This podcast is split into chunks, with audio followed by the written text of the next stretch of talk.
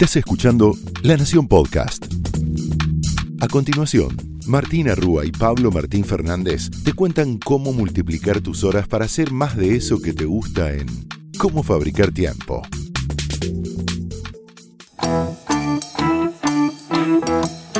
Bienvenidos a Cómo Fabricar Tiempo, donde te prometemos que si invertís estos 20 minutos vas a multiplicar tus horas para hacer más de eso que te gusta. Mi nombre es Martina Rúa. Yo soy Pablo Martín Fernández y en el, esta trilogía en realidad que te estamos proponiendo, en la cuarta temporada de Cómo Fabricar Tiempo, ya te hablamos en el primer episodio de home office como concepto de trabajar desde casa y en el segundo de técnicas. Sí, y este tercero va a estar dedicado a algo que quizás no te hayas planteado hasta ahora, pero nos parece muy relevante, quizás más relevante que lo técnico. Es central. Pensar una filosofía del trabajo remoto.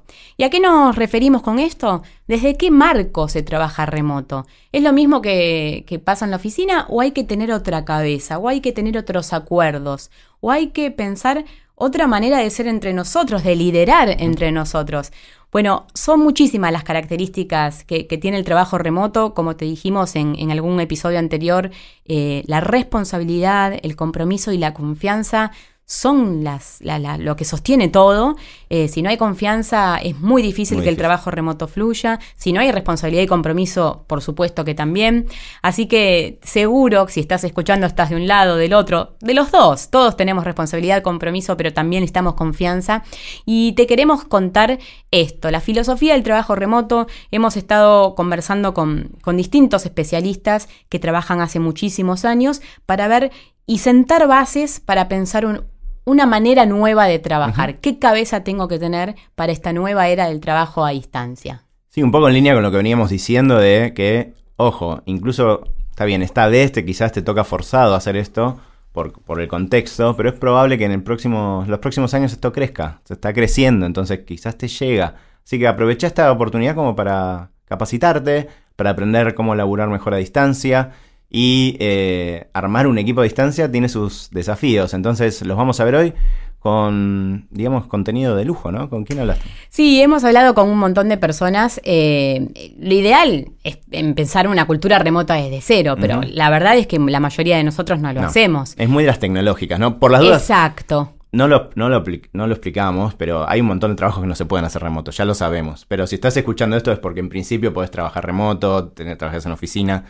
Y en las tecnológicas es bastante común. De hecho, hay, no sé, WordPress, por ejemplo, trabaja remoto hace muchos años y 100% remoto. Totalmente. Y sabes también que creo que esta semana yo decía, ay, yo esto no lo voy a poder hacer remoto. Y si realmente te pones a ver distintas posibilidades, lo podés hacer. No sé si viste el ejemplo de Casiari lo que hizo. No. Que tenía que hacer un montón de shows. Imagínate un trabajo que es súper presencial, eh, hacer una obra de teatro. El tipo propuso en menos de 24 horas un acuerdo con una marca de comidas de las que te llevan a domicilio y YouTube. Y hace un recital por streaming y te llega la comida a tu casa. Esto es innovación al servicio de algo completamente inesperado, es adaptarse. Y de palabra adaptación es otra también de las de los centros de pensar una filosofía del trabajo remoto. Estuvimos conversando con, un emprendedor importante argentino, es Matías Wolowski, es el fundador de OutZero. Eh, en el año 2019 salió elegido el emprendedor del año. Su compañía está dentro de los nuevos unicornios, una compañía argentina que vale más de mil millones. Em, y hablamos con él porque tiene una filosofía de remoto desde el día cero. Ellos nacieron en el 2013, están en más de 35 países y son más de 700 empleados y tienen eh, una manera de trabajar remota eh, por sobre la presencial. Sí, en tecnología es muy común porque también pasa en otros laburos, pero tienen que encontrar gente eh, capacitada y en eso las fronteras, la verdad que no son una, no son justamente un límite para esto, entonces buscan, necesito el mejor diseñador, lo buscan en el país que sea. Es muy común en tecnológicas y de vuelta, quizás a vos ahora te llega eh, de rebote, pero trata de aprender de esta situación en la que nos encontramos. Fundamental pensar en los valores. ¿Cuáles son los valores de nuestra compañía? Y nos comentaba Matías que esto tiene que estar escrito de manera asincrónica. No es eh, un tema menor que la comunicación sea escrita y asincrónica. Vos no estás en la OFI, no te cruzás en el pasillo, no estás viendo las paredes que dicen nuestra misión, nuestro valor, eh, o no tenés charlas típicas que muchas de las personas que van a empresa eh, dicen, bueno, el propósito es este. Estás en tu casa trabajando, más bien aislado, ¿Cómo hago entonces para tener la cultura de la empresa? Es una de las cosas que más te dicen las personas, yo no puedo ir a remoto porque No. pierdo la cultura de la empresa. Bueno, les queremos contar cómo hace, por ejemplo, esta compañía. Y lo que hacen es tener lugares, reservorios en la nube, donde está escrito muy claro y de manera asincrónica cuáles son los valores y cuál es la misión que tienen y la refrescan constantemente de distintas maneras en la comunicación virtual. Eh, de manera lúdica, muchas veces se hace con, con distintos emojis. Ellos tienen, por ejemplo, tres valores, ¿no? Eh, valores relacionados a cómo le entregan el trabajo al cliente, a cómo se comprometen. Y cuando alguien siente que un compañero está aportando ese valor, le manda ese emoji. Esto de generar comunidad, generar Sí. pertenencia, entender cuáles son los valores de tu empresa o de tu emprendimiento y empezar a generar un poco de conexión entre las em- personas que pueden estar en 35 países diferentes. Sí, no lo dijimos hasta ahora, lo damos por sentado porque nosotros trabajamos mucho así, pero es muy importante. Si estás pasando a modo chat de laburo y hasta ahora no lo habías hecho, los emojis, aunque te parezcan infantiles, son muy importantes. Los GIF, los stickers, porque le dan tono a la conversación. Pensá las cantidades de cosas que quizás decís, sobre todo en Argentina somos muy asertivos, parecemos imperativos en todo lo que decimos. Si vos no le pones contexto a eso, parece que estás retando a alguien si lo haces por chat.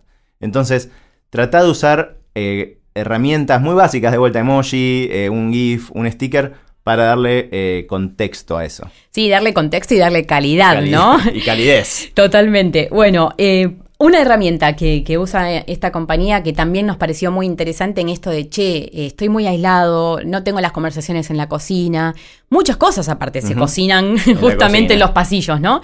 Bueno, ¿cómo hacen ellos para generar eso? La herramienta Zoom la usan mucho Bien. y tienen una especie... eh, Sí, es una, algo que tiene Zoom que se llama Donuts, Sí. que hace es elegir de manera random a tres personas y generar una charla informal de 30 minutos entre ellos. Ah, no la. Esto sirve para generar comunidad y para que las personas se sientan acompañadas aún en la distancia. Algo que sentí cuando empecé a trabajar de manera remota hace más de 15 años fue, eh, me sentí sola. Te vas a sentir solo. Es posible que digas, che, ¿dónde están mis compañeros? ¿Dónde están mis beneficios? ¿Dónde están lo- eh, los snacks de la cocina? Bueno, te vas a sentir solo y la comunidad es clave eh, para no sentir ese aislamiento. Entonces acá te damos un ejemplo. Esta es una herramienta, pero la puedes vos recrear sin Zoom. Decir, che, voy a generar una conversación entre tres personas al azar de la compañía para que durante media hora se conozcan, compartan cómo es su día, qué pasó hoy. Bueno, esta es una manera y una filosofía del trabajo remoto eh, que creemos que genera bienestar a la hora de trabajar. Sí, así como estas empresas en general tienen algunos retiros o retreats en inglés eh, un par de veces al año en las cuales se ven las caras, eh, leía que empresas están en este contexto en el cual estamos trabajando remoto y no sabemos por cuánto tiempo, poniendo alguna zanahoria de, por ejemplo, bueno, cuando volvamos a la oficina, en la primera semana vamos a tener un, un cóctel, unas, unas birras. Y eso está bueno porque te da la idea de, che, nos vamos a volver las caras. No, esto es fundamental lo Y que muy decís. importante. Eh, porque todo este trabajo remoto también se sostiene por los encuentros en vivo. Por ahora están relegados. Exacto. Pero van a estar y son necesarios para decir, bueno, quiénes somos, para dónde vamos, qué queremos aportar a los clientes, qué quiero generar con mi trabajo. Van a estar esos off-sites en persona, así lo llaman la- las tecnológicas. Eh, pero bueno, charlas informales que a veces no se dan cuando estás lejos, ahí te dimos algunos consejos para poder hacerlos. Algo que se complica bastante, Pablo, en el trabajo remoto y que hay que adquirir hábitos para poder lograrlo es el brainstorming, Sí. ¿no? El brainstorming en vivo está bueno porque podemos discutir, podemos eh, intercambiar ideas y se van enriqueciendo las unas con los otros. Entonces, Mira, nosotros usamos Mural, por ejemplo, está hecho en Argentina, Sí. es una buena manera de hacer un brainstorming a lo lejos. Es una especie de post-it digital. Claro, Muy pero es- útil. Es, es muy útil y es muy, muy linda gráficamente, es fácil de, de conversar desde distintos lugares y de manera remota. Hay otra que se llama Miro, que son como pizarrones infinitos colaborativos, es otra de las que usan en Out Zero, eh, y también te la recomendamos. Entonces, brainstorming, que es una de las cosas que más se hacen eh, presencialmente y que no se relegan al trabajo remoto, para que no tengas que dejar de hacerlos, puedes explorar esas dos posibilidades eh, para no cortar con- con esa práctica. Sí, siempre ten en cuenta esto y es importante tratar de mantener las cosas que hacíamos en persona de alguna manera en digital. Y otra vez, te sirve para más adelante. Y otra cosa importantísima a tener en cuenta a la hora de trabajar remoto o presencial es no generar silos. ¿De qué hablamos cuando trabajamos de los silos? Empresas prácticamente. Claro, es un temón y es cuando uno solamente tiene la visión de lo que pasa en su departamento o en su responsabilidad. Para que el trabajo remoto funcione y que sigamos atendiendo a nuestros clientes o a tu servicio o a tu producto de una manera eh, buena en el mediano y largo plazo, tenés que tener una visión completa. Tenés que tener una visión 360 de tu trabajo, ese pequeño eslabón, ¿dónde está metido? ¿Cuál es el gran engranaje? Por eso otra de las grandes recomendaciones de los que están acostumbrados a trabajar en, de manera remota es tener reuniones virtuales y tener mucha transparencia en la información. No cuides nada más tu quinta, esta es la propuesta. No solo digas, che, entregué mi parte del trabajo, arréglense cómo cierran el informe, che, entregué el Excel, fíjate vos recursos humanos, como es clave pensarse como una pieza de un engranaje, pero que sea el engranaje el que te mueve a vos a la hora de trabajar. Sí, y en el trabajo remoto se vuelve mucho más obvio quien no hace eso. Uf, eh, ayer vi un tweet re divertido con eso que decía, en el trabajo remoto queda muy en claro los que hablan de los que hacen. Y es verdad, es verdad porque nuestro trabajo va a hablar más por nosotros y más de uno en la oficina sabe que se puede hacer el sonso, andar por los pasillos como si estuviese ocupado y no está. Bueno, acá realmente vamos a necesitar de nuestra madurez, de nuestra voluntad y de mucho foco para tener un trabajo de valor porque va a quedar. Sí, queda todo documentado. todo lo que es eh, eh, remoto es en general es documentado, pues a través de herramientas, con lo cual, claro. Eh, sobre todo en las empresas grandes donde se da algo de esto de, bueno, puedo hacer la plancha un tiempo. Claro. Mm, acá es. vamos por la positiva. Se destaca mucho el que hace, el, que hace las cosas. Se destaca mucho. Cultura y valores, algunas herramientas que te estamos contando que usan los, los especialistas en trabajo remoto y estuvimos también conversando con especialistas en, agilidad. Cuando hablamos de agilidad ya no solo hablamos de tecnología, lo sabés, hablamos con una manera nueva de liderar, donde las personas son más autónomas, tienen mayores responsabilidades, los liderazgos son más horizontales y no tan jerárquicos de cascada y es una buena, un buen concepto para explorar en tiempos de trabajo remoto. Por eso hablamos con Ezequiel Cajan, él es fundador y director de No que es una consultora especializada en agilidad e innovación organizacional. Tiene una mirada muy interesante de cómo el trabajo remoto puede ayudarnos a, a tener una buena organización y ser productivos. Y le hicimos algunas consultas. Por ejemplo, ¿de qué hablamos, Ezequiel, cuando hablamos de la filosofía del trabajo remoto? Bueno, algunos de los valores a tener en cuenta. Cuando implementamos el trabajo remoto, eh, en el fondo es importante tener foco en la agilidad. Y yo por agilidad entiendo la capacidad de adaptarnos al contexto y maximizar la entrega de valor. Y bueno, los escenarios que tenemos actuales son bastante desafiantes y complejos. Por eso, más que nunca, creo que tenemos que poner a las personas en el centro, tener foco en lo que es valioso y priorizar poder adaptarnos en, la forma de trabajar, en la forma de alcanzar objetivos, estar dispuestos a abrazar el cambio, muchas cosas van a cambiar porque vamos a estar trabajando desde un ámbito diferente al habitual, tal vez con otras herramientas, con, otro entorno, tener disciplina para que las cosas funcionen, tener flexibilidad, colaboración a todo nivel, seguir manteniendo la relación con compañeros aun cuando no están en el, el escritorio al lado, eh, y, seguir construyendo esta idea de red y de organización, ser capaces de inspeccionar y adaptar, mucha confianza también a todo nivel, arriba hacia abajo en la horizontal, tener amplia tolerancia y paciencia y mantener un alto nivel de transparencia creo que son algunos de los valores que más van a estar en juego.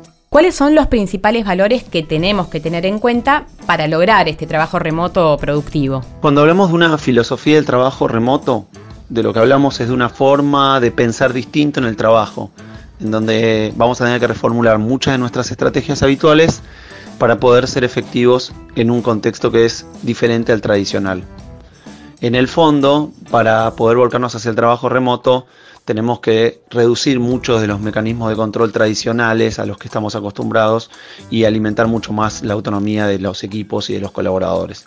Eso deja una gran responsabilidad por parte de, los equipos, pero también da una enorme oportunidad para las organizaciones de poder poner foco en el valor más que en estar cumpliendo una tarea. Eh, en síntesis, trabajar remoto nos obliga a ser generativos de valor más que parecer que lo somos. ¿Cómo debe ser la actitud de los que lideran y de los equipos para que funcione un trabajo a distancia?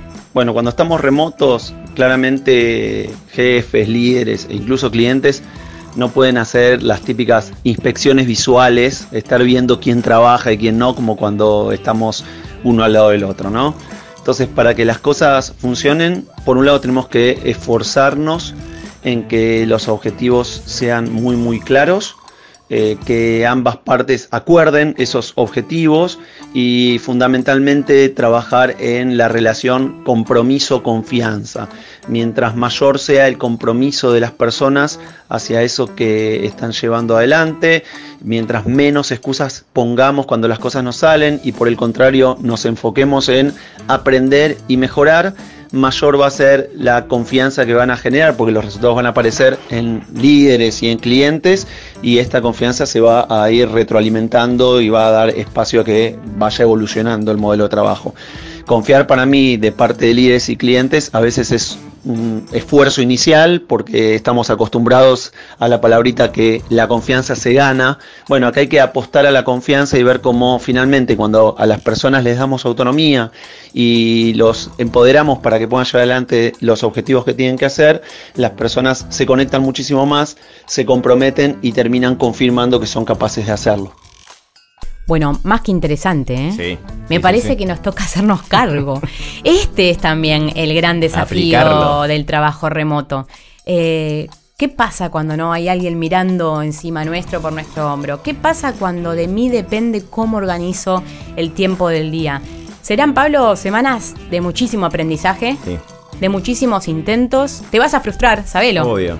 Y como decimos siempre, también eh, con el foco que ojalá lo logres en tu casa, vas a ver que las horas te rinden más. Entonces, más. eh, entre que lo que ganas de, de, eh, justamente de evitar el ir y venir a la oficina, más ojalá te vuelvas un gurú del, del tiempo, posiblemente estés más tranquilo. Pero de vuelta, todo en el marco de estas certezas que hay que ir gestionando entre pares, entre jefes, y es clave eso.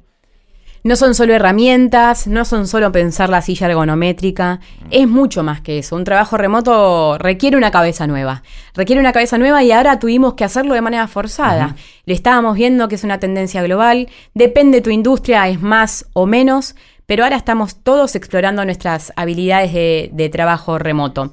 Esta trilogía la, la hicimos para acompañarte en un tiempo difícil, en un tiempo de pandemia, donde todos estamos ensayando nuevos hábitos, eh, elongando nuestro coeficiente de adaptabilidad. Todos tendremos que entender eh, qué tan adaptables somos o no al cambio. Y por eso construimos estas tres herramientas, tres capítulos de- del podcast Cómo fabricar tiempo, de raje amigos. Les aseguramos que con Pablo apenas nos enteramos de lo que estaba pasando, los dos lo pensamos a la vez, queremos estar, queremos estar con algo, por lo menos con lo que hemos andado de los últimos 20 años en nuestro trabajo entre freelance y, y- y en las oficinas. Y en el primero, te recordamos, hicimos Home Office 360. En el Sí. segundo, Hicimos técnicas, vimos técnicas, vimos herramientas. ¿Qué necesitas para trabajar en casa más o menos tranquilo? Valora tu internet, cuídala.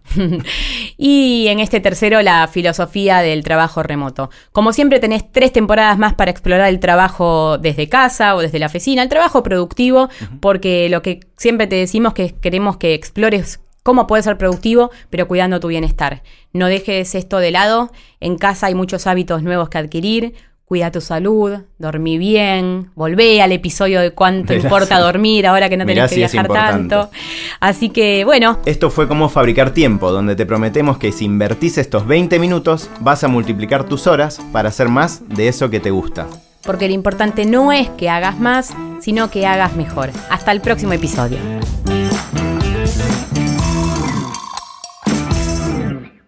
Esto fue Cómo fabricar tiempo, un podcast exclusivo de La Nación. Escucha todos los programas de La Nación Podcast en www.lanacion.com.ar. Suscríbete para no perderte ningún episodio. Estamos en Spotify, Apple Podcast, Google Podcast y en tu reproductor de podcast favorito. Seguí escuchando La Nación Podcast.